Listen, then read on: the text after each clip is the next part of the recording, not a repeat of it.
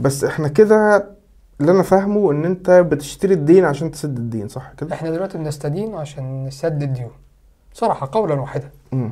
إحنا عندنا اليومين آه، المفروض ان انت عندك الشهر ده والشهر الجاي. الشهر الجاي فيه حوالي 25 مليار دولار لازم يدفعوا. مم. من 15 ل 25 مليار. لو ضاف ليهم اللي هي ال 10 مليار دولار الفرق انت بتقول مبلغ كبير. آه طبعا ده مش تقريبي مش تقريبي. مم. يعني مش 25 مليار دولار دين.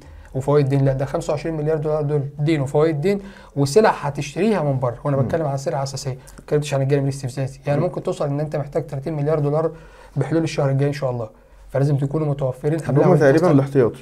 اللي هم الاحتياطي بس ده لا يجوز إنك تاخد من الاحتياطي مفهوم. حتى في آه، طلبات من صندوق النقد الدولي أو في شروط إنك ما تنزلش بالرقم. ده بيدل على إن في ضغوط مادية أكتر على الاقتصاد المصري. هو أزمة الاقتصاد المصري أزمة تمويل. أزمة الاقتصاد المصري إنه محتاج عائدات بالدولار من بره. فهو دلوقتي في وقت في وضع حرج جدا.